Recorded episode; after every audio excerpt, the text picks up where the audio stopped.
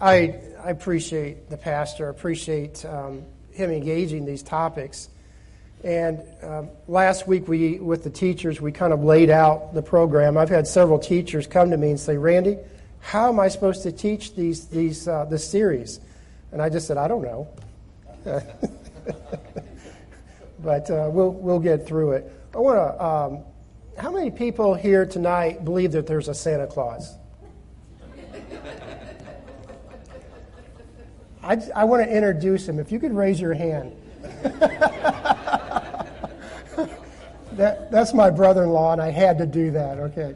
Appreciate my father in law being here tonight. And, and Taylor, good to see you tonight as well. If you would take your Bibles and turn to Colossians 2, Colossians 2, and we'll be reading 6 through 8. Colossians 2, 6 through 8. About a year and a half ago, I spoke in a church, and it was on a, uh, it was on a weeknight and I was sick, running a, a pretty high fever. Had to drive about five hours to get to the church. I got there, and um, I mean, it was rough. I was having a really rough time, nothing like tonight. And I got up on the platform, and I, I got about five or ten minutes through my message, and I looked down, and I had two different pairs of shoes on. and at that point, what do you do? Don't look at your shoes anymore and just keep going. So I did check my shoes tonight. I do have the same pair on, so I feel pretty good tonight.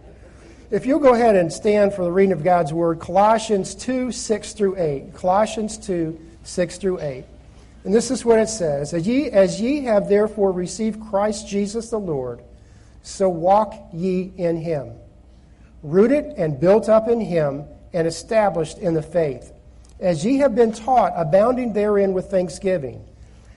Beware lest any man spoil you through philosophy and vain deceit, after the tradition of men, after the rudiments of the world, and not after Christ. Let's pray. Dear Father in heaven, I thank you, Lord, for the opportunity, Lord, that we can come and study your word. Lord, I, um, I come, Lord, humbly uh, to your throne, Lord. Just ask you for your mercy and your grace tonight, Lord. I, I pray, Lord, that um, I would not say anything that um, you would not have me say. I pray, Lord, that um, I will be clear in this message tonight. Lord, I just pray that you'll move the hearts of your people and also the lost. In Jesus' name, amen. Thank you. You may be seated. The lessons that we're going to be uh, going through the next few weeks is called worldview. It's a biblical worldview. And a worldview is really a lens that we use to make life's decisions. Um, and it affects basically every aspect of our life. Every time that a student sits in a classroom, they're trying on a pair of glasses and they're looking through and they're making decisions based on a worldview. Every time we watch television, we're trying on a pair of glasses. Some of us try on other pairs of glasses to see the TV. Every time we watch the news, um, every time we pick up a book and read it, every time we spend time with friends, it's a worldview that we have a perspective on. I could talk to many of you about different subjects and you have an opinion on them. Well, you base that opinion came from some worldview that you have picked up in your lifetime. We use our six senses in this worldview. In fact, um, what we see, what we touch, what we feel, what we taste, what we smell, the environment around us. It also includes things such as education, culture, games, movies, music, families. And also, it has to do with our own deceitful heart. In fact, in Jeremiah 17 9, it says this The heart is deceitful above all things and desperately wicked, and who can know it? 67% of college professors approve of alternate lifestyles. 84% of college professors approve of abortion. 65% of professors embrace socialist communist ideology. 88% of students from Christian homes deny their faith before they graduate from college. It's all based on a worldview. 91% of students from evangelical churches, whatever that means this week, do not believe in an absolute moral truth. You see, if we want an accurate, accurate worldview, that we must first look through a clear, undistorted lens. And the only lens that we can look through to get an undistorted worldview is the Word of God. Many times, Christians will try on different pairs of glasses for the occasion. In fact, you'll come to church and say, okay, I've got to put on the Christian worldview, so I'll put on these pair of glasses and play the Christian worldview tonight. And then when you leave here, you go try on another pair of glasses that may be a um, maybe one of a worldly worldview. When you go to work, does people know that you have a worldview of biblical Christianity? Um, when you go to school, does people know that? You see, the topic I'm going to talk tonight about, I'm going to preach tonight on, is a topic that's not real popular. Um, it is a difficult topic to discuss. This subject that I'm going to, I'm to speak on tonight, I could probably spend about 10 hours um, speaking on this subject. But I'm not going to do that tonight. I've got it reduced down to two hours. So. one of the most prevalent worldviews that we have is alcohol. You say, oh boy, here's another alcohol one. Yep, you're going to get another alcohol one, but I hope you get it from a perspective that you walk away here tonight saying, I get this, I understand this, and this makes sense, and it should be a conviction of mine when I leave here tonight. Over a third of all traffic fatalities are attributed to drinking. That's all dependent on the study. Over a thousand people each year die of alcohol related diseases. Alcohol causes things such as liver failure, stomach cancer, brain damage, sexually transmitted diseases. In fact, um, the CDC says that actually over 200 diseases are caused by alcohol consumption. Over 200 diseases. Over 10,000 fatalities each year are caused by drunk driving. Alcohol affects just about every family that I know of. It affects just about every family in some way, shape, or form, um, even in this church. And I'm not talking about directly, but perhaps even indirectly. 99.7% of all violent felonies were committed with alcohol or drug use during the time that they committed the felony. Think about that for one moment. Alcohol costs the taxpayer $249 billion a year. Now, I'm going to give you a reference point on that tonight. The estimate to build a wall south of our border here is only $5 billion. Oh, I'm sorry, I didn't mean to be political tonight. But it, hopefully, it'll give you a reference point of how much $249 billion consist of. The lives and costs of alcohol is not what this message is about. I'm not, all those topics that I just mentioned, the statistics, I'm not going to talk about those tonight because I actually already did. what I want to preach tonight about is what does the Bible actually say about alcohol? And I'm going to give you um, a perspective, and I'm going to tell you where this came from in my own personal life. When my, when my kids were young, and again, I grew up in, in independent, fundamental Baptist um, family, independent Baptist churches my whole entire life. Um, abstinence from drinking was not an option, it was that is what you do. You abstain from, from, from any type of alcoholic beverages. You didn't, you didn't go to places that, that, that served them. You didn't go to bars that were specific to that. And that, that was how I grew up. I went to school, got a Bible, um, actually major or minored in, in a Bible. That was kind of the requirement at the school. And alcohol was preached on, but it was never preached on to the level that I really, I really walked away saying, this is, this is something I understand and I, I, I fully can, can, can defend it. And it was, it was in an independent Baptist church. Uh, pastor had preached on alcohol one morning. And, I, and my kids were, were young. And I walked away scratching my head thinking, you know, this is going to be an issue that I've got to be able to, to defend. Because no more in our society, it's you don't do this, you don't do this. It's why don't you do this? And if I have a biblical worldview, then how can I defend this issue? And one of the quickest things I did is I, I quickly, uh, there was a, uh, one of the assistant pastor had a Greek lexicon. He was trying to study Greek. And I'm just being real blunt and clear. I don't know Greek. I don't know Hebrew. I'm really working on my English. So just to let you know that. But I, I grabbed his lexicon and I, I flipped over to um, some, some verses that was re- referring to alcohol. And I, I, I flipped through them, and, and the, that particular Greek word was the same Greek word that Jesus turned water into wine. And I thought, okay, wait a second. So this one that says you need to abstain from it is the same word that the one that Jesus turned water into wine. So I want to go through that tonight. This is, this is heavy. I'm going to go through a lot of verses tonight, not nearly the verses that God talks about in His Word, but I'm going to touch and highlight on those issues tonight because I think it's important for us to be able to walk away saying, not only is, is my position, I understand the position of this body of believers, this church, but I also understand what God's Word says about it, and it is in line with it.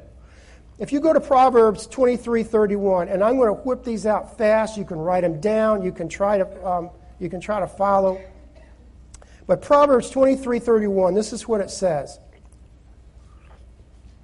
And these are the things that I, were, I was personally struggling with. Not that I was drinking, but I just wanted to understand and be able to defend it because there's one day that my kids were going to get to, to teenage years, and I had to be able to defend this one way or the other. And when I took, started working on this study, it was a self study. I did it on a very unbiased, unprejudiced position. I didn't take it on a position that, okay, I'm going to find everything that says you can't drink. And I'm not going to take it on a position that says you can drink. I'm going to be as unbiased as I can because I need to know beyond a shadow of a doubt what God's Word says specifically about this. And this is the self study that I came up with, or just a little piece of it and I want to share with you tonight. Proverbs uh, 23:31. It says, "Look not thou upon the wine when it is red, when it is given his color in the cup, when it moveth itself aright." Now I thought about that and I thought, okay. Now when I say a, a particular writer, understand when I'm talking about a particular writer in the Word of God, what I'm referring to is it's an inspired Word of God. But Solomon wrote this under the inspiration of the Word of God. This is God breathed. He wrote it. So when I say Solomon, I'm, I'm referring to this is what he penned under the inspiration of God's Word. And Proverbs 23 31 says, Look not upon the wine. Okay, and I thought to myself, okay, this is clearly that I'm not supposed to look at this stuff. I mean, it is that bad. It is that evil. I can't look at it. And then I went to Proverbs 31, 4 through 5. Proverbs 31, 4 through 5, and it says this It's not for kings, O Lemuel. It is not for kings to drink wine, nor is for princes, for princes strong drink, lest they drink and forget the law and pervert the judgment of any of the afflicted. And then I thought to myself, okay, it's not for kings. Now, King Solomon wrote this, and he said it wasn't for kings. Well, guess who the King of Kings is and the Lord of Lords? It's my Savior. Amen. Now, then I thought to myself, okay, this is a problem because if he turned this stuff into wine, that, that's, that's a contradictory. He's contradicting himself if he did that. Um, so I'm thinking, okay, what? There's obviously a difference here. What's going on here? When you study this issue, you must study it with the subject in God's Word in the context of Scripture. Um, I will tell you that many arguments today about condoning the use of alcohol in the Bible comes from modern English translations of the Bible. Now, I didn't know that. This is, again, I'm, I'm, I'm somebody that's walking into this, has no idea what God's Word really says about it, but I want to figure it out. And that was one of the things I found out. I started taking translations, started looking at different translations. I started looking at commentaries from the translators of these other English translations. And what I found out is these guys were had an opinion that wasn't based on the Word of God. And then when you read these English translations, you're like, okay, now I understand why these some of these English translations are so perverted, because it's not clearly showing what the issues are with, with this subject. If you go back to the 1700s, how many can go back? There's a few I see tonight that can do that. If you go back to the 17, 1800s, and you go back to, for example, the Webster's Dictionary, this is what the Webster's Dictionary would say when you define alcohol, or I'm sorry, when you define the word wine. It is referring to an unfermented grape juice or of alcoholic nature. That's back in the 1700s. That is, that is what wine was referred to. You could, it could either be an alcoholic or it could be a grape juice. And I thought, okay, well, that's interesting. In fact, listen to this the generic term for wine is in Hebrew, Chaldean, Greek, Syrian, Arabic, Latin, and English words. Had no idea. Think about that. It's not just English words, but it was in all those other, all, all those other um, languages. Then I found out that it could mean boiled juice, or it could be of a fermented nature, or it could be a fresh juice. If I was go to the grocery store and I walked up, I, I went to the fresh produce aisle, and I said, um, "Do y'all have any? Do y'all have any cider?" What do you think I'm going to get? I'm going to get I'm going to get probably fresh cider, especially if I'm in the produce side, okay? If it's about this time of year, or maybe another month or two, and I go up to the, the same store and I ask for, go up in the produce section, I say, Do y'all have any cider? They say, Well, we don't have any fresh cider, but we do have cider, and it's right there. And you'll find a, you know, a big uh, jug of it in a, in a glass jug that's been sealed and it's, it's obviously been pasteurized of some way. It, it's, it's been canned. In fact, when I was uh, growing up, uh, we had Concord grapes, lots of them. We had a, we had a vineyard of these things. And uh, my mom would make, um, she would can grape juice. I mean, that's, that's what she would do. And it was, I mean, it was never, it was grape juice. That's what we canned. And it was, it was a process in which it was, she did that. In fact, she boiled it down. Um, and then when we had the grape juice, she would pour it and we would mix it usually with 50 50 water. And uh, it, was, it was absolutely awesome. So if I was to also go to the same store and I'd say, I'd go over to the, the beer and alcohol section, or I would say, Do y'all have any cider? What kind of cider would you get?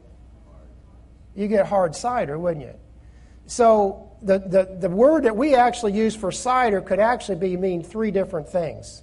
You see what I'm saying?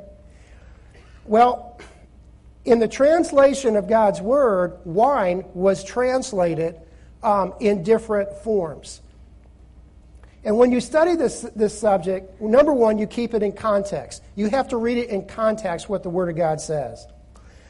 If you read this in context and you go through verse, verse, verse through verse about wine in the Bible, what you'll find out is God strongly condemns fermented wine throughout the Scripture. He strongly condemns it. There are four words, there's actually a few more, but I'm going to just dwell on the four words tonight, and I'll probably pick up one more phrase later. If you deal with four words in the Bible, there's two, there's actually three Hebrew words and a Greek word. Number one, and again, I'm not a Hebrew scholar, I'm not a Greek scholar. So when I pronounce these, if you are, please don't laugh right now. You can laugh a little later. Hebrew, one of the words is Yawin, Y A Y I N. It is referred throughout Scripture as a fermented or unfermented grape juice. The second one is tarash. It's a Hebrew word as well in the Old Testament. It's a storable product such as uh, pressed grape juice. That's what it's normally referred to when that is mentioned. Another Greek word, I'm sorry, Hebrew word is shakar. Shakar um, is referring to a lot of times in, uh, the uh, King James uh, will translate that as strong drink. It is actually um, it's it's it means other fermented drink, or it can mean fermented grain, drink from um, from grain. So there are people that say that's referring to a beer because it's a grain that's been fermented. So a strong drink is basically something that has been um, fermented from a type of a grain. Now, when I was growing up, this is what I was told. I was told that um, in the Bible that they they did have alcohol, but they it was very very slightly a very very low content alcohol to preserve it. That's what I was told. That's what you know. Anytime I would challenge this question, that's what I was told. I thought, okay, that makes sense. And then they said, well, strong drink is when they didn't cut it down, when they didn't cut down the, the fermented juice.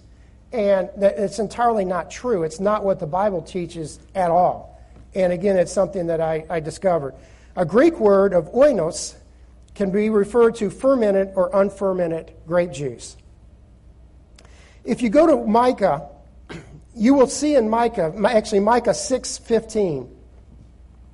It's a good example of two words that are actually used for wine. And this is what it says, Micah 6:15. Thou shalt sow, but thou shalt not reap. Thou shalt tread the olives, but thou shalt not anoint thee with oil. And sweet wine, but thou shalt not drink wine. Think about that. That sounds kind of like a contradictory. And what it's referring to is, in one case, the sweet wine is tarash, and the thou shalt not drink wine is referring to a fermented juice. Tarash throughout Scripture is, is normally used as a unfermented grapes or grape juice to expe- express God's blessing. You can go to places such as Genesis 27 28, Zechariah 9 17, Deuteronomy 33 28, Joel 2 18 through 19, Jeremiah 31 uh, 10 through uh, 12.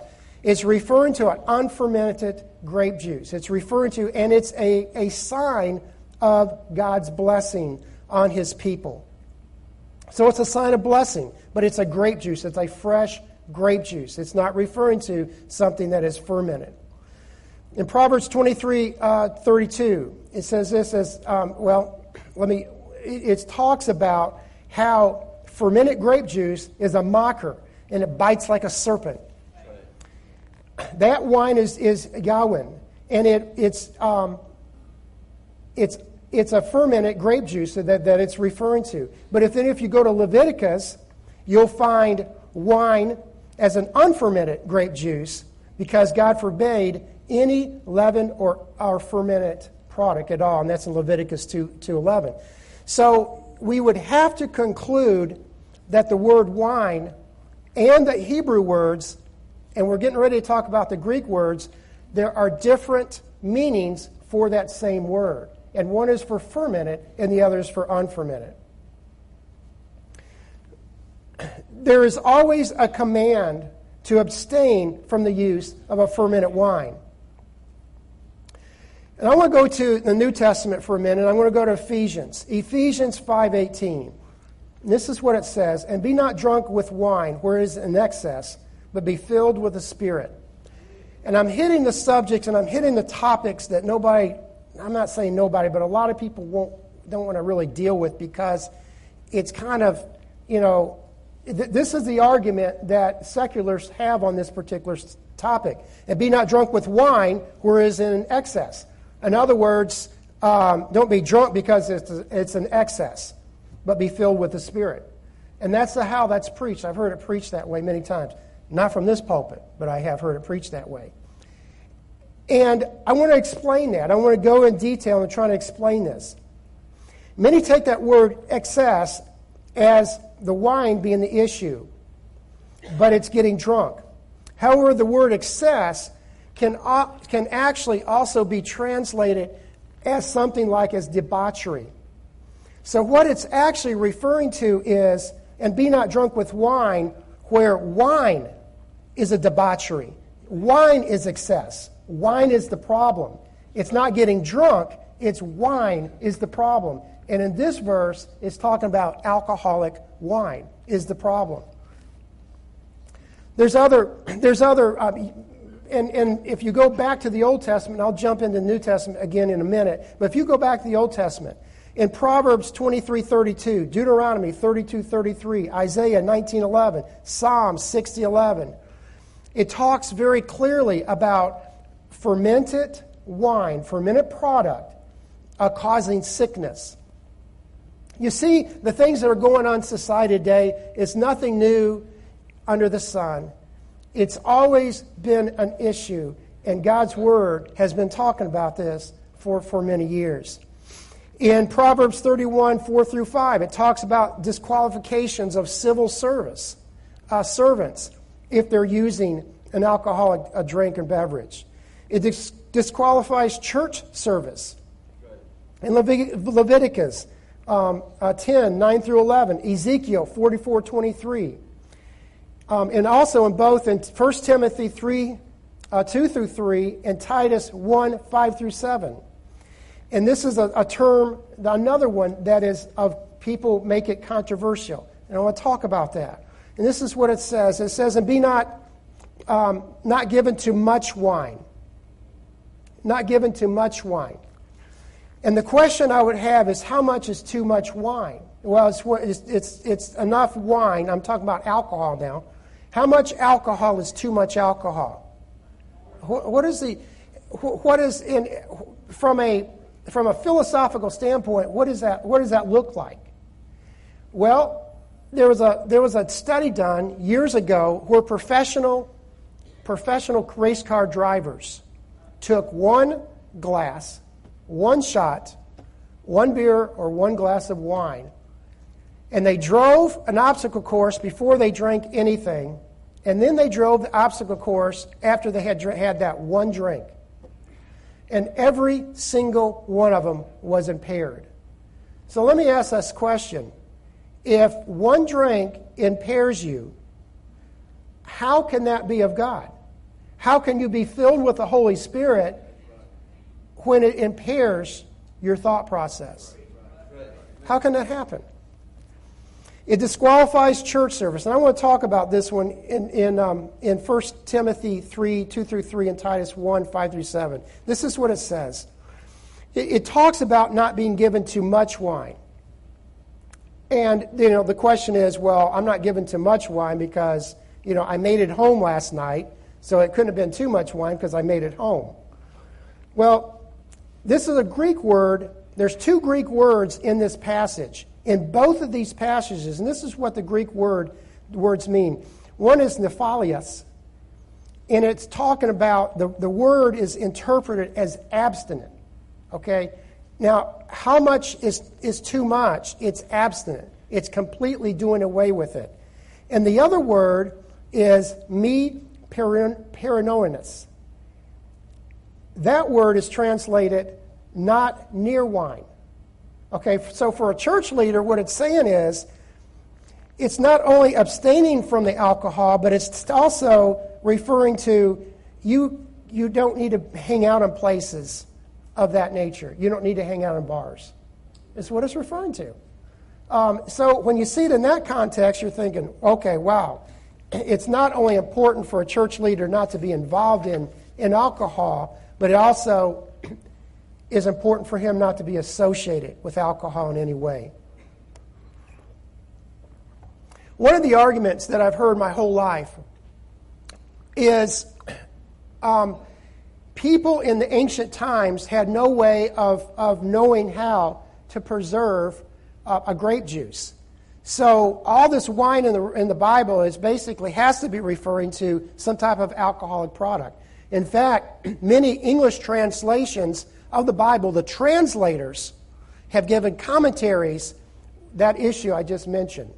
And by the way, majority of the churches in America um, have, have moved to that position. In fact, during the early church period, even Protestant churches believed that alcohol um, in any way was, was not condoned in any place in the church. Protestant churches, I'm not talking about independent Baptist churches, I'm talking about Protestant churches. I'm talking about, you ready for this one? I'm talking about the Catholic Church. The Catholic Church did not condone alcohol in its early period. What happened? Well, I'll tell you what happened.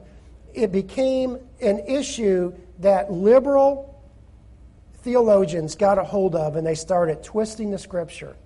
And they started moving it and moving it and moving it to where we are today. I could go to the majority of churches in this town. And this debate I would be having on alcohol, every, just about every one of them would take a position um, that alcohol is okay as long as you're not getting wasted. I mean, drunk, whatever that means. So, how did they, how did they preserve it? That was the question I had.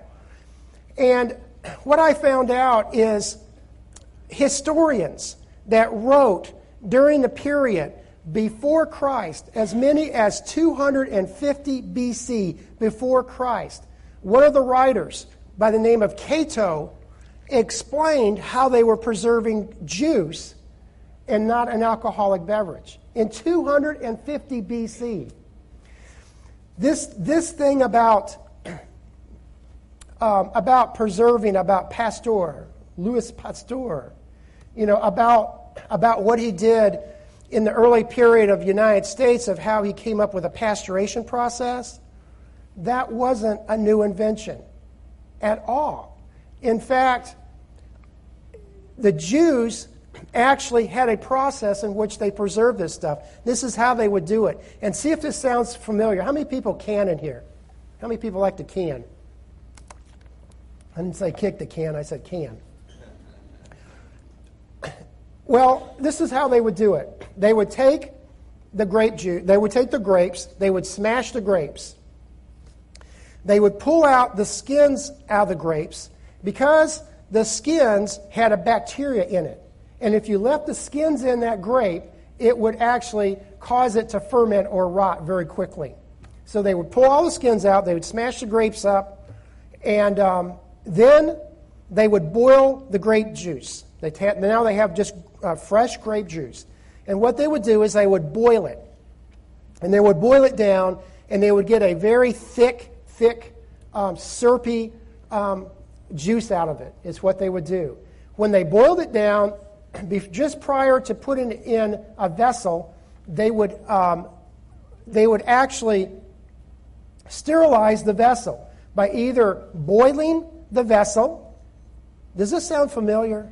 Sounds like a canning process to me. I don't know. Or they would actually use a gas that would kill the bacteria in the vessel. That's how they would do it.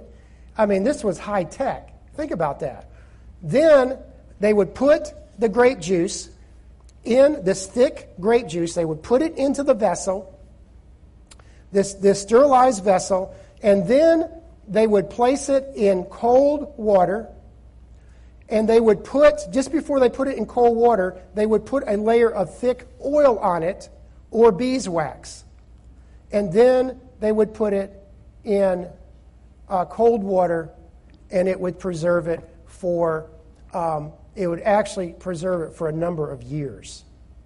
That's what they would do. Now, how do I know that? You thinking? Because again, I'm this skeptic. I'm this guy that's got to figure out what happened and, and is this really real? Well, a, a historian during the period of Jesus talked about this process, and his name was Josephus. He actually talked specifically about this process. Another one talked about the process as well. His name was Philo. Um, about this process I'm describing. And Cato came up uh, with a description of a very similar process. And another account, Josephus was talking about the siege of um, the Rome had on Masada. How many people know that? That's what I was afraid of. We'll keep going though. Um, it, was a, it was a siege right after the time of Christ, right after that. And um, Rome was took siege of a Jewish town. Well, that siege went on for two to three months. And during that time, he gave account, Josephus gave an account of grape juice. And he also gave an account of how important and how sacred it was to have grape juice instead of um, a, an alcoholic product because um, of the priests that were inside that city during that siege. So, again, if, if they there was, they had to be a way of them doing that. And then again, he explained that in the process I just described. They also would use pine tar on occasion to preserve, to also for the top to preserve the grape juice. And then when they were ready to drink it, um, they, would, they would remove that, they would pour it, they would mix it with water, and that was their grape juice. Isaiah says this and gladness is taken away, and joy out of the plentiful field. This is Isaiah 16:10, I'm sorry. And gladness is taken away, and joy out of the plentiful field. In the vineyards there shall be no singing, neither shall there be shouting. The treaders shall tread out no wine in their presses. I have made their vintage shouting to cease. Now, how do you tread out alcohol out of a grape? out of a wine press. How do you do that? You can't. It's impossible. Um, and that completely, that particular verse absolutely destroys people that says that wine was the issue, was the only thing, was intoxicating um, all the way through Scripture. And that, that would be one verse that would verify that. One of the things that, that, that is, is talked about a lot today, when you talk about wine with a Christian, or a new Christian or somebody that isn't a Christian that doesn't have a clue, the first thing they'll throw at you is, well, Jesus turned water into wine. I mean, you know, what's, what's the big deal? Well, in John 2 1 through 11 is the account of that issue. Many Christians today, they argue that Jesus was a moderate drinker and approve of alcohol in moderation. Christ's miracle transformation of water into wine at the wedding of Cana is used um, as evidence, as we think, of sanctioning the use of alcohol beverages. They argue that Jesus produced between 100 and 120 and 160 gallons of high quality alcoholic wine for a wedding party and the guests of Cana. And let's look at that. Is it, I mean, if, if all through Scripture God condones the use of alcoholic beverage, why in the world, and Jesus is the King of Kings, why in the world would he turn water into an alcoholic beverage? Why, why would he do that? This doesn't make logical sense. In fact, it's contrary to God's word. And that, was the, that would be the big issue. It's contradicting God's word. So, what was it, and is that true? He turned water basically into fresh, unfermented juice, unlike the old juice that had been boiled down into this configuration when they said, Why did you save the grapes? Why did you save the juice, the good stuff, for last? Okay? Now let me let me ask you something. I don't want to I want I don't want anybody reminiscing here. But if somebody's drinking alcohol and it's it's late into the, the night when they're drinking alcohol, do you really taste the stuff about, you know, about two hours into the into the uh, into the event, into drinking? I mean, do you? And I can answer that no, you don't. I mean, why would, how could they taste that alcohol to be better than the alcohol they've been drinking for the past three hours? You see what I'm saying? That makes no logical sense. Well, the Greek word there, the term well drunk, because that's one of them that they say, say, well, they said that they were well drunk, and then they question that. Well, what is the word well drunk? Is it referring to being drunk? Is it referring to drinking? To, be, to being, you know, inebriated? Well, the Greek word there that is used in well drunk, um, it, it doesn't support that at all. It doesn't, it doesn't support that in any way. Basically, they had been drinking grape juice for a long time, and it was old grape juice. And what I mean by old grape juice is it was the type of grape juice um, that was used when they would boil it down and they would cut it down. Now, if you've had fresh squeezed orange juice and you've had orange juice in a can, which one would you prefer? You, you prefer the fresh juice. This is what Jesus is referring to here. Again, why would the King of Kings and Lord of Lords provide alcohol to a party with young people, with kids, with children, and with adults? Why would he do that? Well, he didn't. He didn't. Another verse that's, that's, that comes up many times is the new wine and the new wineskins.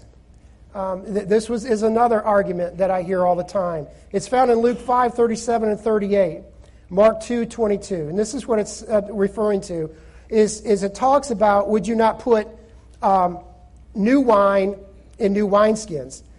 And the old wineskins, let, let me explain that really quickly and easy.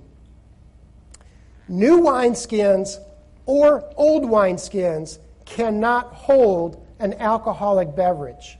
It cannot hold it. Scientifically, both of them would burst. Okay? It can't hold it.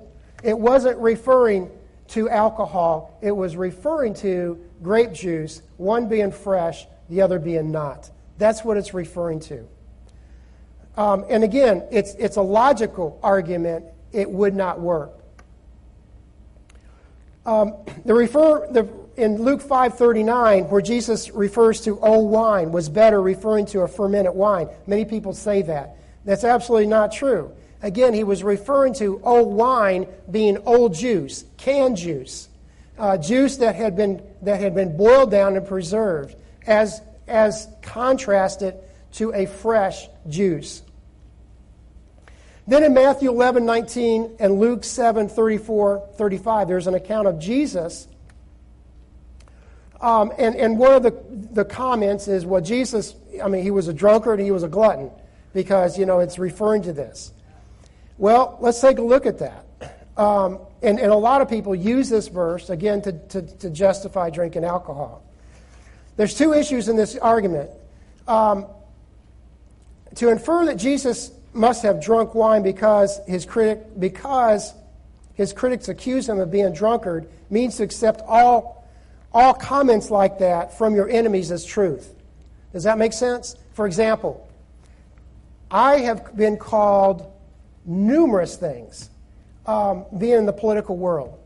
I mean, many of them I couldn't mention here tonight. Does that make it so because I get accused of that?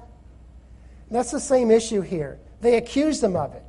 Uh, because, you know what? He went to the lost. He went to the lost and he and, and and so they saw that because he wasn't hanging out with the rich folk like all the other Pharisees and, and Sadducees were doing.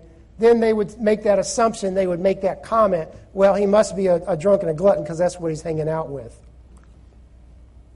Then we go into communion. Um, communion, majority of communion today by churches other than um, independent Baptist churches or some other denomination of churches, but they're very, very few. Majority of communion today, they're using alcohol. Majority of them. And because the argument is that Jesus used alcohol wine at the communion supper.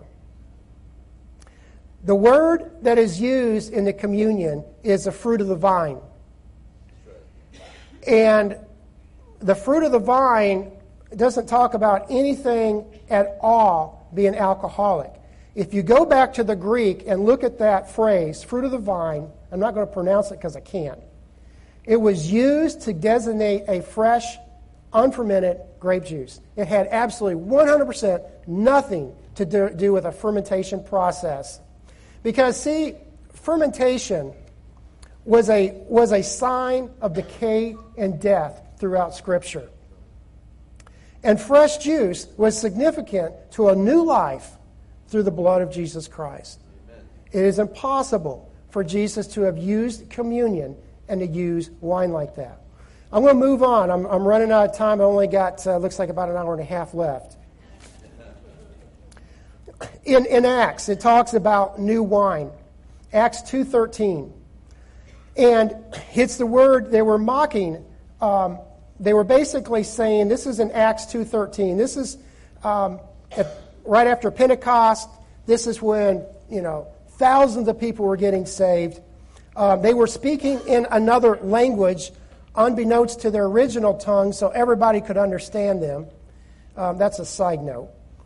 So they started mocking them And they said, These men are full of new wine. Okay, well, they were, re- they, and, and if you look through the scripture, they never refuted that comment. Well, number one is, I don't think that they, they had to refute that comment. And it was a joke, it was a sarcasm. They were, they were full of new wine. The comment being, oh, these guys are drunk on, on grape juice. It was sarcasm because they knew that they did not drink alcoholic beverage. And then if you go on to Corinthians, and I'm going to close with this one. Uh, 1 Corinthians 11, 20 through 21. 1 Corinthians 11, 20 through 21. This is the account where Paul was correcting the church at Corinth. Now, let's back up real quickly and talk about the church of Corinth. Church of Corinth was made up of new Christians. It was one of the most ungodly cities um, in, the, in the time of, uh, in that era. It was super ungodly. I mean, there was things going on that, that were, um, they had um, prostitutes. The new church really didn't know how to handle some of that, and some of the things that they were doing is they were bringing in some of these worldly things into this church of Corinth. And so, pretty much the entire First Corinthians, Paul is trying to correct a lot of these, a lot of these problems that were going on in this church. And one of the things that he was talking about is he was talking about the practices of the Lord's Supper. And this is what um, he was referring to is he was talking about um, how people and the pastor, every time that we do communion, the pastor goes to this verse and he talks in detail about this verse, about why it's so sacred, why it's such a big um, issue in the church, because how Christ looks at this um, as taking communion. Because it's a symbolism of what Christ did for us at Calvary. It's symbolism of, of, of the, the blood that he shed for us. It's symbolism of, of what he did and how he died on the cross for us. And so, Paul, and I'm paraphrasing this, he's like, um, you guys are, you guys are, are getting drunk. You guys are, are are eating it, you've turned this thing into a party. Again, this is a major paraphrase. You can use uh, the Randy Osborne translation here. And, and Paul comes back and he says, Do you not have houses? Do you not have houses to eat and get drunk in? The fact is, Paul was not referring to getting drunk. He was not talking about using alcoholic beverage to get drunk. What Paul was actually referring to is they were indulging into this. They were, um, they were using excessive indulging in eating and drinking. He was at no time referring to them getting drunk with alcoholic beverage. If Paul would, if that was the case, Paul would have addressed it. He would have addressed it in what they're doing. But again, if you go back to the word that's used about, about drinking, about drunk, drunkenness, it's referring to excessive. It's not referring specifically at all to, to alcoholic beverage. I'm going to close with this. I'm going to tell you a, a story. It's a personal story, it's a true one. Most people in this church most people in America can talk, can, can say alcohol in some way, shape, or form has affected my family or my life in some way, shape, or form. Everybody can say that. Um, for, for, for, for some example, my, my great grandfather, um, he, was, um, he was drunk. He walked across a bridge and he fell in, fell in and drowned. They didn't find him till the next day. Um, there, there, was, there has been alcohol um, not in my immediate, but in my past family. It is a big deal because I want to be able to defend this with the Word of God, and I want to be able to take it to children, to, to, to young people, and defend this and say, look, alcohol was never condoned in the Bible. In fact, God spoke very, very, um, a lot about it, but He spoke very negatively about it. In fact, it was, it was a sin. Several years ago, I was a, I was um, a member of an independent Baptist church at the time. And we, we went in, sat down. We got burned a couple times with, with theological problems, issues within independent Baptist churches, by the way. So we sat down with this pastor and we talked in detail about everything that you can think of. Uh, all the ologies, um, all the everything that you can imagine. We, we thought we covered them all. And one of them was alcohol because alcohol became a big deal. It became something that a lot of churches would brush off. In fact, um, a lot of Christian universities um, are now starting to ignore this issue. Um, they, won't, they won't take a position either way on it. And I talked to the pastor about it, and he's like, he kind of, he kind of, he didn't really, he didn't condemn it and he didn't condone it. But finally, he said this. He said, I will never condone alcohol in any way in this church, in this pulpit. And I said, okay, okay, I, I, I, will, I will go with that. And let me say something about this. I, I, we have never sat down with, with this pastor to ask all the questions I'm always concerned about. Isn't that interesting? Because I don't have to. He, he's dead on in every one of them. So I sat and I talked to him, and he told me this. And, and so things, I mean, a year, at least a year went on. And one day in a church service, he got into Jesus turning water into wine. He went to that verse. Um, he, was, he was actually a very, a very good um, orator. And he got to that verse, and he basically said Jesus turned water into an alcoholic beverage. It was, it was actually alcohol.